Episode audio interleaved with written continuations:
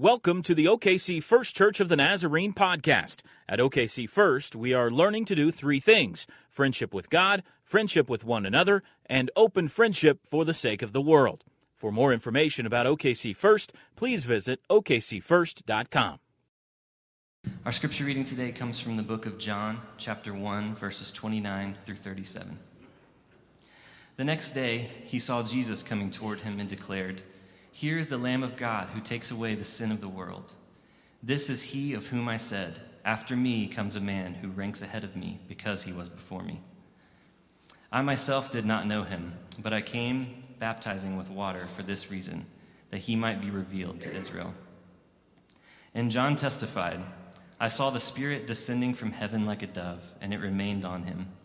I myself did not know him, but the one who sent me to baptize with water said to me, he on whom you see the Spirit descend and remain is the one who baptizes with the Holy Spirit.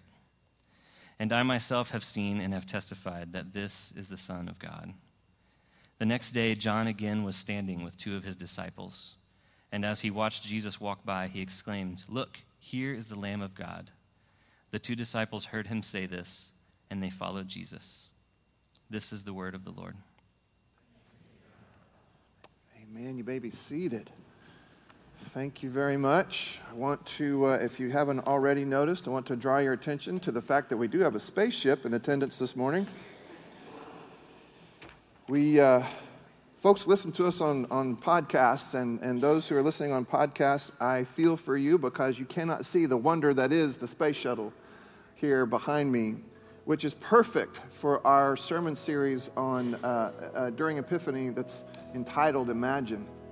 And remember, the kind of imagination that we're talking about is not the kind of imagination that uh, speaks of the capacity to conjure something out of nothing. We're talking about something way more um, needed than that. We're talking about the kind of imagination that actually takes what is, sees it with fresh eyes, sees it with, with God's eyes, it takes what is and is able to reorganize it, reimagine it, so that it plays a larger, more beautiful purpose. Uh, Kent Hathaway, who is ill and can't be here today, Kent Hathaway is the architect, um, but there were a lot of different kids who helped.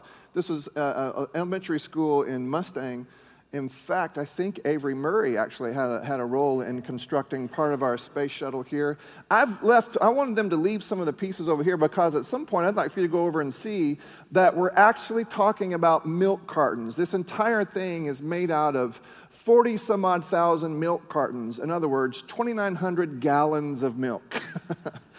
uh, Doug Sanders said to me, I'm so lactose intolerant that I'm getting a stomach ache just looking at all of that. That's a lot of milk. And, and really, really, it's, it's milk cartons. Come take a look and see for yourself. It's, it's milk cartons, and it's the perfect representation of what I'm trying to say throughout this entire sermon series. That there is available to us the, the imagination of God, the creativity of God, that when we plug into it, we can actually partner with God to reimagine all of life and all of creation because I'm telling you, Christianity and it's not just here and it's not just now, but Christianity has throughout all time suffered from dreams that were too small. Dreams that were too small. Take a look in your worship folder. The other passage I could have preached from today is from the book of Isaiah, and it is another one of the servant songs. If you weren't here last week, we talked a little bit about the servant songs in Isaiah. And there has been some discussion, some question just about whom are these songs written? I mean, who are, are, these songs speaking of? These, this servant, this mysterious servant, who are we talking about? Well, and I said last week that I think the answers are multiple, and all of them are true. Are we talking about a singular leader way back when within Israel who is going to lead Israel back to Israel's rightful place? Perhaps. Are these songs about the entire nation of Israel? The entire nation of Israel, who at some point will be used by God to bring all of creation back. Perhaps. Are these songs about Jesus? Are these songs about Jesus who thousands of years later would come along and be the perfect embodiment, not just of God, but also the embodiment of what God dreams for us to be? Are we talking about Jesus when we read and sing these servant songs? And the answer is all of the above All of the above. Said this last week as well. Need you to hear it because I need it to be in the backdrop as you hear everything else I'm going to say today. The people of God, meaning Israel, finally become the person of God, meaning Christ, who makes himself available to us in the hopes that we again can be the people of God, now known as the body of Christ. The people becomes a person so that we can become the people again. Make sense? We're doing okay? But now what? Okay, sounds good. We'll sign up. I'll wear the t shirt. I'm supposed to be a part of the people of God, but for what purpose? In your worship folder, in the bottom left hand corner, there is a passage of scripture out of Isaiah 49, one of these servant songs. And I just want you to look and see that a long time ago, already, someone was saying to the people of God, Your dreams are too small. Your expectations of God are too small. They're limited. What God wants is something more than what you thought. What God wants is something bigger, larger, more grand, more powerful than you imagined. In fact, look at these verses. It is too light a thing that you should be my servant to raise up the tribes of Jacob and to restore the survivors of Israel. As big a deal as that would be to restore Israel, God actually has a larger dream for this suffering servant. I will give you, servant, as a light to the nations, that my salvation may reach to the end of the earth. You have heard me say this a lot. If you are new, welcome, first of all. But hear me say this again. I think one of the greatest um, tragedies of faith is a faith that understands itself to simply be about the hereafter and not the here. When Christians believe that faith is just about the hereafter, then they sort of give up on the here and the now. God's dreams are larger than the hereafter. God's dreams are about the here and God's dreams are large enough that you and I can find places to jump in and participate and do with our collected life together what we see Jesus doing. Now, because this dream was so small, at some point God said, we must re enter the story. We must re enter in a way that gives people a better understanding of what all is going on here. We need a creative, imaginative way of being alive. Now, I'll tell you something. Very few people were alive in a more creative or imaginative way than Jean McMenemy. we, we buried Jean McMenemy this past Friday. But as I thought about a creative, imaginative life, this was somebody I thought about a lot. If you are relatively new to our church, you may not know Jean. Um, Jean has, for several years, battled a disease that kept her away from this place. But to know Jean is to never forget Jean or her white gloves that she wore all the time. Jean was an artist from the word go, enjoyed drama, was a published writer, was a published poet. She enjoyed acting around town in the different, the Jewel Box Theater and Lyric Theater, all those kinds of things. She enjoyed it. In fact, sometimes she enjoyed wearing her costumes to work. she and Stuart opened an, architectural firm, and at times Jean would show up as the Red Queen from Alice in Wonderland, just because, right? Jean, Jean, some of the things I did not know about Jean until I had a chance to talk with the family and, and learned even more about this creative, imaginative life in this person. Jean, right out of college, worked for the American Space Program and had high security clearance and worked on the Gemini and Mercury projects. I had no idea. I had no idea that she was a marksman with a rifle. In fact, won competitions as a teenager because she was such a good shot. had no idea. In fact, when she and Stuart got married, they took their honeymoon on a cruise ship, and she noticed on the other side, on the dock, and they were already out into the water, there was a little competition, friendly competition amongst a bunch of men. They were flinging these clay pigeons out into the water, and they had yet to hit one. And so Jean walks up, dressed and all, and says, Well, let me give it a shot. And she hit three out of five. Jean used to go down the street from her house and pick a bunch of blackberries. Then she'd come home and put on a costume of a, of a homeless poor lady then she would take these berries all the way over to the Oklahoma City Golf and Country Club, to the kitchen door, bang on the door, and beg them to buy her berries. They had great compassion and paid top dollar for those berries.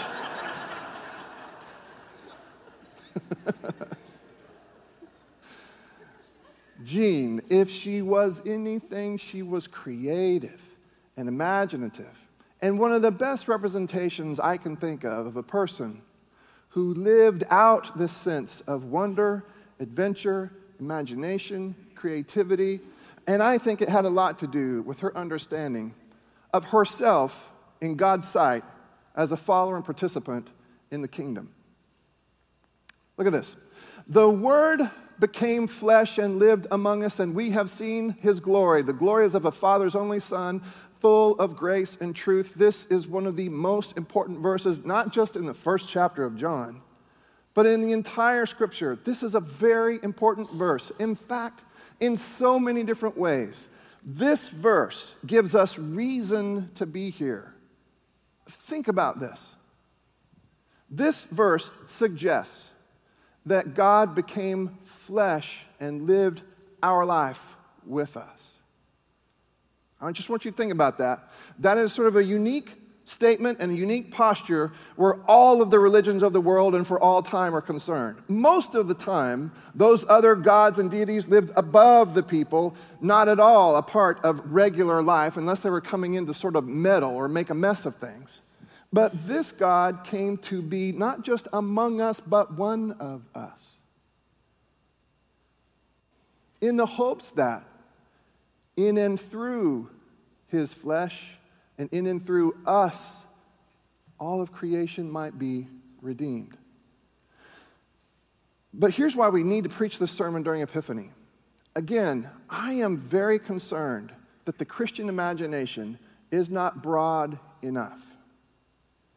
I am concerned that the Christian imagination, I'm, obviously I'm not talking about us, I'm talking about other churches, right? But I'm concerned that Christian imagination may go something like this Well, let's get to church, let's make sure that we do what we're supposed to do to stay in God's good graces. Largely for the hereafter, but maybe also because we kind of think somewhere in our heads if we'll do the things we're supposed to do, then God will bless us, or at least not hate us or curse us. Now, you don't have to say amen, and I certainly don't want you to point at your neighbor. But maybe that does function at some level in a lot of our minds and hearts and imaginations as believers. And again, I want us to hear this. No, what God has in mind as evidence by going to the full effort of embodying this message in Christ. What God has in mind is the reclamation of your life and the reclamation of your household, of your neighborhood, your mailing address, that neighborhood, the reclamation of your neighborhood, the reclamation of your city and your state, your country, and your world. God has in mind that all can be redeemed, but do you believe that? There are two of us in the room that believe that. Do we Christians believe that, or have we for so long talked about faith in individualistic sorts of ways that at the end of the day we believe that faith has something to do with this uh, list of do's and don'ts that I'm supposed to somehow follow or not follow, whichever the case may be? And so, really, at the end of the day, my imagination goes no farther than the parameters of my life. But your life is essential, and your life is part of the process whereby, or at least it's supposed to be, a part of the process whereby all of creation can be redeemed and brought back to God. Our faith is so much larger than whether or not you make it to heaven.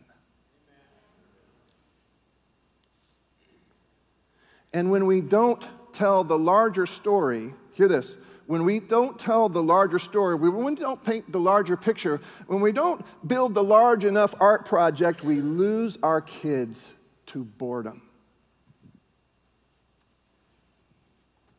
When we don't tell the larger story, then we leave them with the impression that Christianity is primarily about behavior modification and good behavior and the avoidance of bad behavior.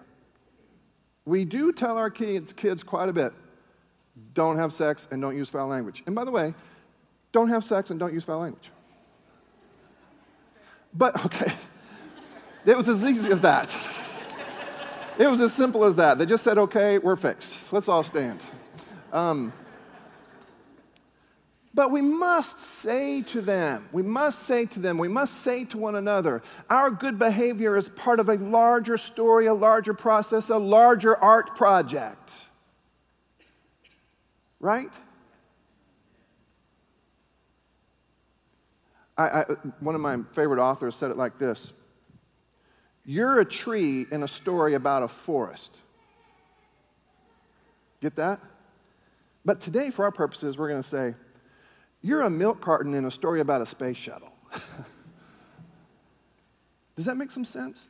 So, yes, what you do and how you live, the decisions that you make, and the things that you avoid, they are important. But they are important not because they change God's mind, they're important somehow. They're important because somehow God is able to use our obedience and our faithfulness and our good behavior to redeem all of creation. That's the reason we need to be good. Let's see. The next day, Jesus, coming toward him, declared, he, next day, John the Baptist saw Jesus coming toward him and declared, Here is the Lamb of God who takes away the sin of the world. Now, if you don't understand that we're talking about this larger story, right, you might hear this, um, this phrase, Lamb of God that takes away the sin of the world. And you might think, oh, okay, okay, God kills lambs so that God is not angry about sins. But if that was the case, if we were talking about some sort of a substitutionary sacrifice, we would have used a different animal other than a lamb. Lambs weren't used in the temple, to sacrifice and to somehow appease God where sins were concerned. In fact, the Lamb of God who takes away the sin of the world, it doesn't say the sins of the world because then that would be about all the different things you and I have done this week and last week in our entire lives and all people of all time. But it's singular here. It's the Lamb of God who takes away the sin of the world. There's so much going on in this language. And I just want to highlight a couple of things because I think it's hugely important. The Lamb of God is not some sort of sacrificial lamb meant to appease God. The Lamb of God here is supposed to draw our attention back to the Exodus and this particular plague that you see played out right here in front of you. The Passover lamb. When the people of God used the Passover lamb's blood, when they painted it over the doorposts of their, of their homes, that was their means of rescue from this competing power and authority. The lamb did not appease God for sins. The lamb and the lamb's blood was the means of rescue, the means of rescue where this competing authority is concerned. This is really, really important. Otherwise, you will not get Jesus.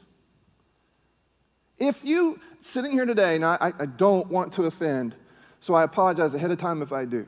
But if sitting here today, you walked in with this belief that God had to kill Jesus to make God feel better about us, you have completely missed the life and message and ministry of Jesus. No, no, no. No, no, no. Jesus is more like this particular lamb. And Jesus, by his blood, is able, is able to rescue us from the next Pharaoh. The next Pharaoh is called sin and death. See, Pharaoh kept this distance between God and God's people. Pharaoh propped himself up as an alternative king, an alternative deity. Pharaoh saw himself as a competitor to God where authority was concerned. And so God wrestled Pharaoh to the ground, wrestled his competitor to the ground. This last plague being the most mm, powerful demonstration of God's might and power. But this lamb, this lamb, this spotless lamb that was used, marked the people of God. And in marking the people of God as they were marked, they were able to be rescued. God was able to rescue them from Pharaoh's hand in the same sort of way. God, through Christ, is able to rescue God's people and all people from the next Pharaoh that we're going to call sin and death. Sin and death stand as a barrier between God and God's people. Somehow we have to get through that barrier or around that barrier or over that barrier or underneath it. So God chooses this particular means. In other words, God's doing it again. God's rescuing God's people from the competitor kings and kingdoms, and He does it now through Jesus. That's what we mean when we say, the Lamb of God who takes away the sin of the world. It doesn't change God's mind about us, Christ's death, Christ's blood. It demonstrates God's heart for us. We're doing okay so far? And so God spends God's life trying to redeem people and all of creation back to himself. Now, last week we talked a little bit about the, the baptism of Christ, but it was more like a, a, what a journalist would say. It was sort of the here's what happened, and then this happened, and then this happened. This week, the lectionary asks us to talk about it again, but not like journalists, this time more as commentators. If last week's uh, sermon was about what happened, this week's sermon is about why it matters. And so you hear from the voice of John. John testified, I saw the Spirit descending from heaven like a dove, and it remained on him. In other words, here's what John is saying I can testify, I can witness to this fact that this Jesus is, in fact, the Son of God, and the reclamation effort has officially begun. I've seen it with my own eyes. Now, don't feel too badly. If sitting where you are, in your heart of hearts, you don't yet get it either. Don't feel too badly if the portrait of faith is too small. John writes the book of John in order to help people to see the large nature of the mission of Christ and then the large nature of the mission of the body of Christ. But see this. While painting the larger picture of what it is that God's up to in and through Christ, it's just as important to John for you and I to see that we are invited into that same process, into that same effort, into that same mission. I myself, verse 33, I myself did not know him. But the one who sent me to baptize with water said to me, He on whom you see the Spirit descend and remain is the one who baptizes with the Holy Spirit. And I have seen and have testified that this is the Son of God. And now comes the invitation. Now be watching now. The next day, John again was standing with two of his disciples, and as he watched Jesus walk by, he said it again Look, here is the Lamb of God. The two disciples heard, heard him say this, and then they followed Jesus. So, Jesus' first disciples, at least according to the book of John, started off as disciples of John the Baptist. But John the Baptist pointed at Jesus, saying, No, no, no. This is the issue at hand. This is the one we've been waiting for. There is no longer any need to follow me. I was a forerunner. I was the prophet. I was the voice in the wilderness. But this is the one. You need to follow this one. Here's a relatively personal question Is it possible that we have asked the question, What would Jesus do too often? Maybe the question we should ask is what would John the Baptist do? In other words, does your life, does my life do what John the Baptist does here? Have you not been so concerned with the question and the answer, what would Jesus do, that we have again made the Christian life too small? It's about my behavior. It's about behavior modification. Am I avoiding the things that Jesus avoids? Am I doing the things that I see Jesus doing? Maybe that's the wrong question. Maybe a better question for us, and where this larger effort in the kingdom is concerned, maybe the better question is what would John the Baptist do? Because here's what John the Baptist does, as portrayed in so many classic pieces of art throughout time. Here's what John the Baptist does John the Baptist points at Jesus. So while you have been perhaps, perhaps, overly concerned with behavior modification because you have not understood the role that your behavior plays in the larger picture, have you missed opportunities to do what John the Baptist does? Because what John the Baptist does to this day is point. Point. How does your life, how does my life, how does our gathered up life together point? Maybe, maybe here's a better question. At what or at whom does your life point? Does my life point? Does our gathered up life together? At what or at whom does our life point? Because there's plenty of options. Right? Hopefully, we're pointing at Jesus, but we could be pointing at profit margin. We could be pointing at different um, manifestations of power and strength. And we can even call those things Christian. But sometimes Christ and profit margin aren't the same thing. And sometimes expressions of power and Christ aren't the same thing. Does your life, does my life, do our lives, when taken together, do we point at Jesus, distinguishing this Jesus from all other competing powers and entities? Here's what happens when we do, people finally look away from us and they look at Jesus. I'm concerned that perhaps we have asked the what would Jesus do question so often as to leave people with the impression, and maybe us, ourselves as believers, maybe it leaves us with the impression that we're sort of the center of that universe, and we're not. Again, hear me. Behave.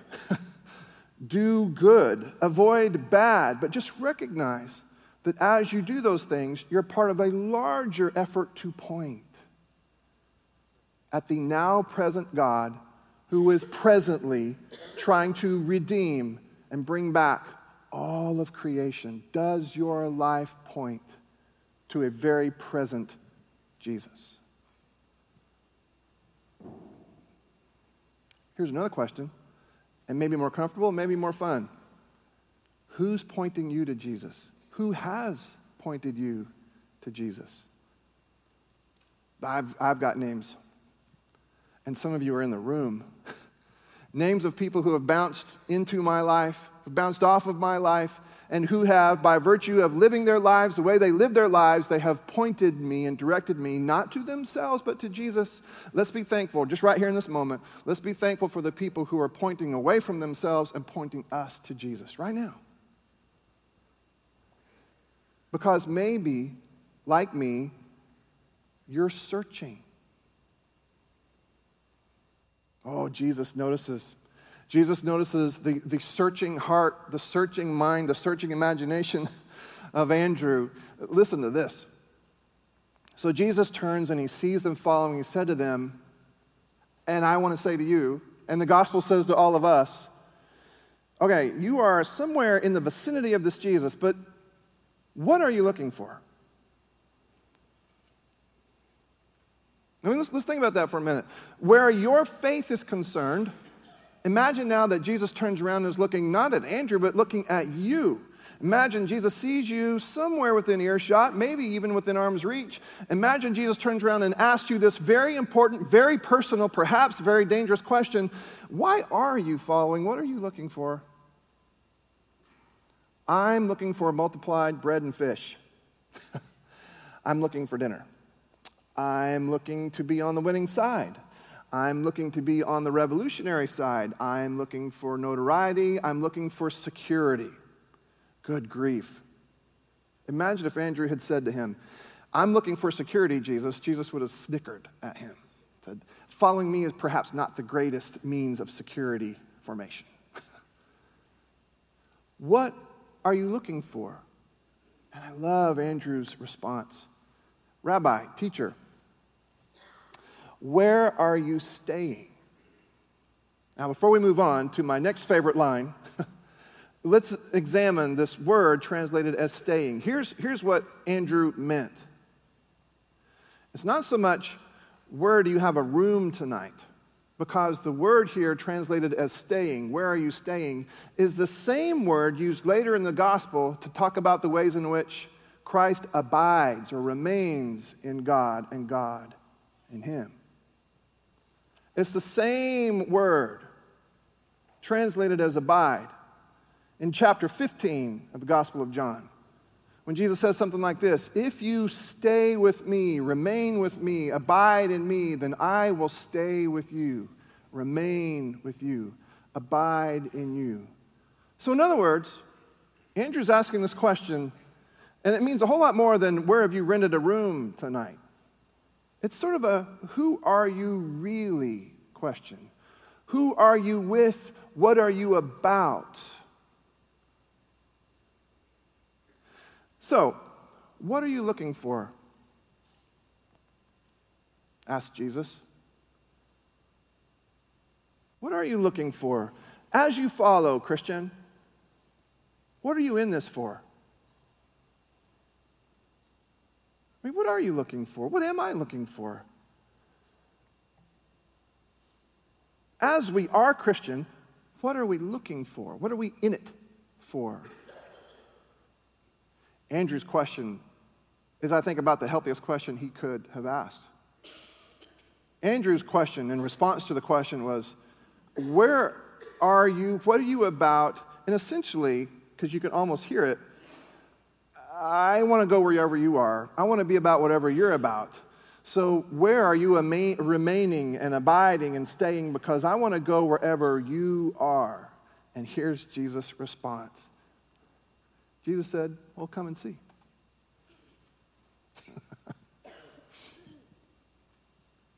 come and see.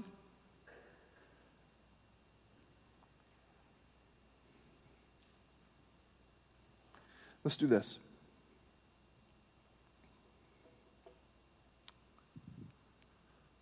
Let's do imagine that you're the one following Jesus, perhaps not so closely enough yet Perhaps not so closely that, that you're getting the dust of his sandals on your robe, skirt, I'm not sure, whatever, right? Perhaps not quite that closely yet. But imagine now in that moment that Christ turns to you and says, Why are you following? Imagine then you have to, at this point, sort of take inventory. Why am I? Why do I do this? Why am I showing up as I show up? Why do I participate as I participate? Why am I doing this? We're Wesleyans.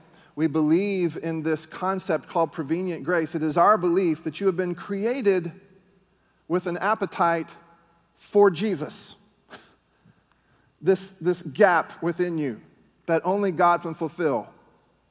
This gap that perhaps you will try to fulfill by every other means. But we believe that you're created with this deep seated, perhaps unrecognized for most of our lives, appetite for God and companionship with God. And maybe it's at the moment when Jesus turns and looks, you, looks at you and says, What are you looking for? Maybe that's when you're most aware that sure enough, you have something of an appetite. There's at least a holy curiosity there. So perhaps you have it within you already to respond to Christ's question with the question Where, where are you going to be so that I can be with you? The best news I can deliver for you today is that the next line is meant just as much for you as it was written for Andrew. This next line belongs no more to Andrew, the disciple Andrew, than it does to you. This line is yours. Hear this. Jesus says to you, to me, to us, come and see. Come and see.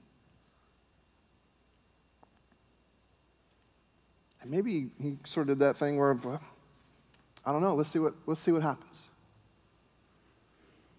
Come and see. Can you hear in that simple statement, those three words, can you hear this invitation to adventure? Can you hear in that simple little three word phrase there the invitation to a life of divine imagination and creativity. Jesus is saying, I'm not going to give you the answer, answer right here because it is more about the journey and the walking with me than it is about the destination. Perhaps again, we've made it too much about the destination when Christ is only wanting to say to us, Come and see. Keep following. Come and see. Come and see. Come with me. Be part of the process and part of the reason.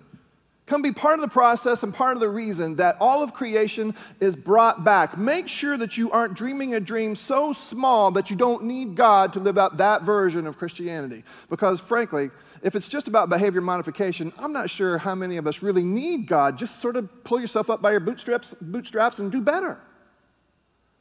But if it's about something larger than that, if neighborhoods and cities and states and countries are to be reorganized and brought back, you know what? We're going to have to not only link arms with one another, but we need God. And that God says to us, come on, let's do this.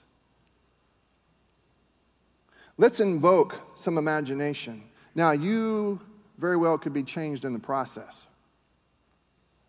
Everything about you could be changed in the process. So this Andrew brought Simon back to Jesus, who looked at him and said, You are Simon, Jesus said to Simon.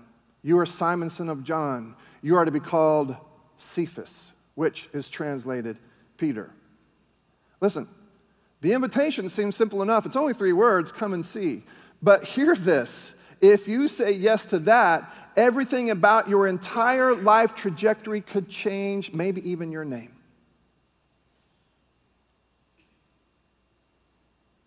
I don't know about you, but I still feel it though. Believing as I do, and claiming as I have this week that the come and see is meant for me, even though I know it could mean everything could change, I still want it.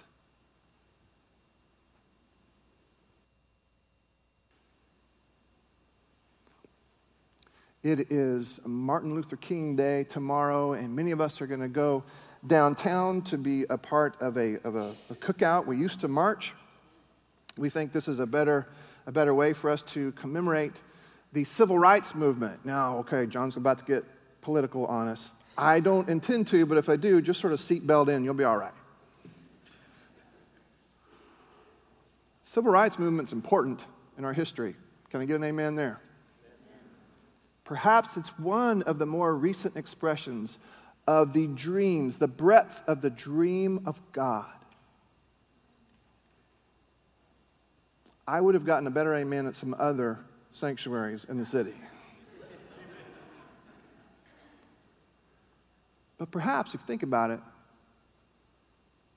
perhaps the civil rights movement, now, it, it wasn't all done in ways that we think are necessarily representative of this Jesus, but the civil rights movement a movement that brought dignity to so many people who before did not have it. That's a God thing.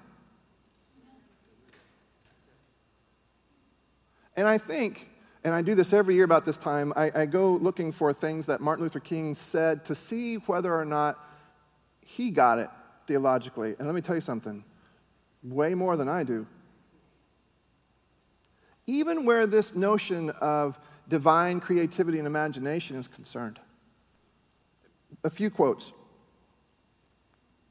When our days become dreary with low hovering clouds of despair, and when our nights become darker than a thousand midnights, let us remember that there is a creative force in this universe working to pull down the gigantic mountains of evil, a power that is able to make a way out of no way and transform dark yesterdays into bright tomorrows. That's what I'm talking about. Those are the words of someone who would have appreciated a space shuttle made out of milk cartons in the sanctuary. Here's another one. Succinctly put, he said, We must use our time creatively. He said this faith is taking the first step even when you don't see the whole staircase.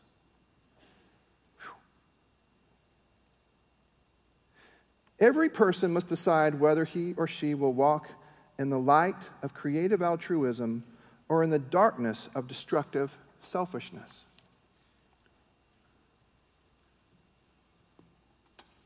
I think maybe it's time for the people of God to again get in touch with, access this divine creativity so that we can again take another huge step forward where the demeaned and the devalued and the dehumanized are concerned.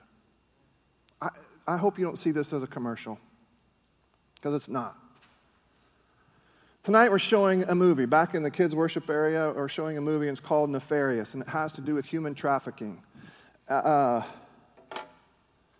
human trafficking is a worldwide issue, the third largest industry in the world. Worldwide. And one of the main hubs for human trafficking is Oklahoma City. The worldwide human trafficking issue has a hub here in Churchville. How is that possible?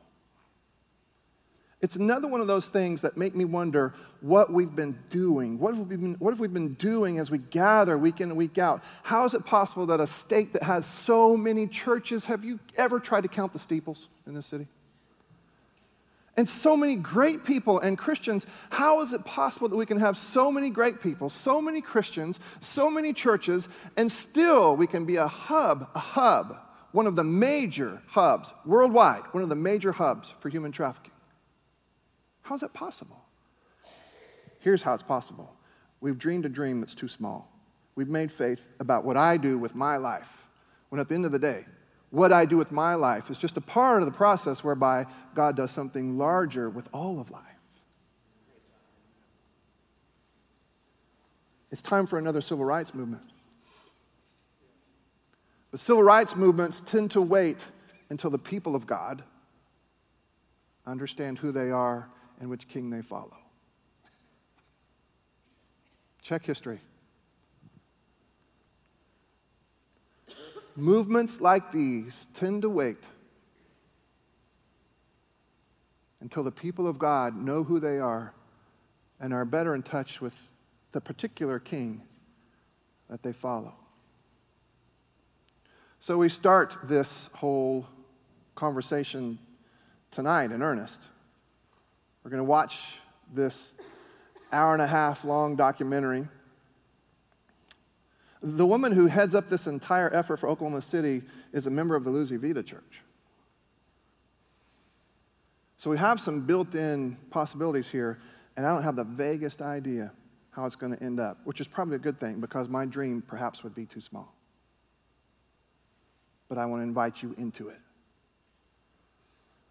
I want to invite you to be a part and if not this effort, then at least be a part of some effort that demonstrates that you understand that your Christian life is not your own, that it's larger than you, larger than your eternal destiny. As we go to prayer, there are perhaps two prayers that we should pray.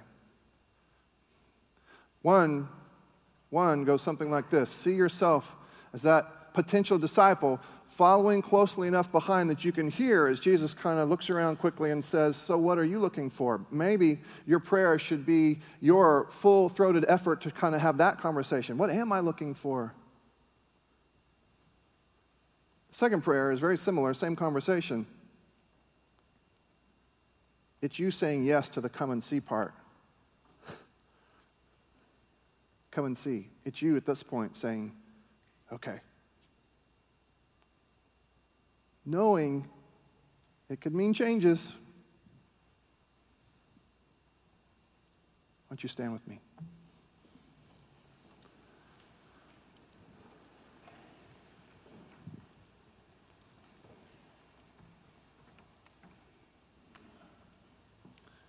Brad and I have this neat thing going.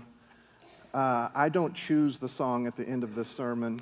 Um, I probably should, but I don't because he always chooses better songs than I do. so I just let him do it. So what, we, what did you come up with? The one who saves. Beautiful. And as Brandon sings, I want to invite you to find a place to pray. Now, you're welcome to pray right where you are. If you would like to remain standing and pray, you are certainly welcome to do so. You can kneel right where you are. There are actually no rules against you kneeling at your pew. Promise. We took all those out. You can come to the altar. If you come to one of these side padded altars, we'll assume that you're coming for a prayer for healing of some sort, and someone will meet you there and anoint you with oil. and pray that prayer along with you. But all this other space here, even these spaces up next to the makings of the space shuttle, are available for all kinds of prayers. And today, I hope they have everything to do with understanding yourself as part of the means whereby all of creation can be won back, brought back, carried back to God. I pray that you'll be able to see how your individual life of faith is part of a larger and, frankly, a better story. So, Father, as we gather, would you give us the imagination to dream bigger and better dreams? Would you move your people to prayer? And then, having prayed, God, would you move your people to action? Would you move your people to followership? Maybe with a better, more clear understanding of the costs involved. All across the sanctuary, I want to invite you to find a place to pray as Brandon sings.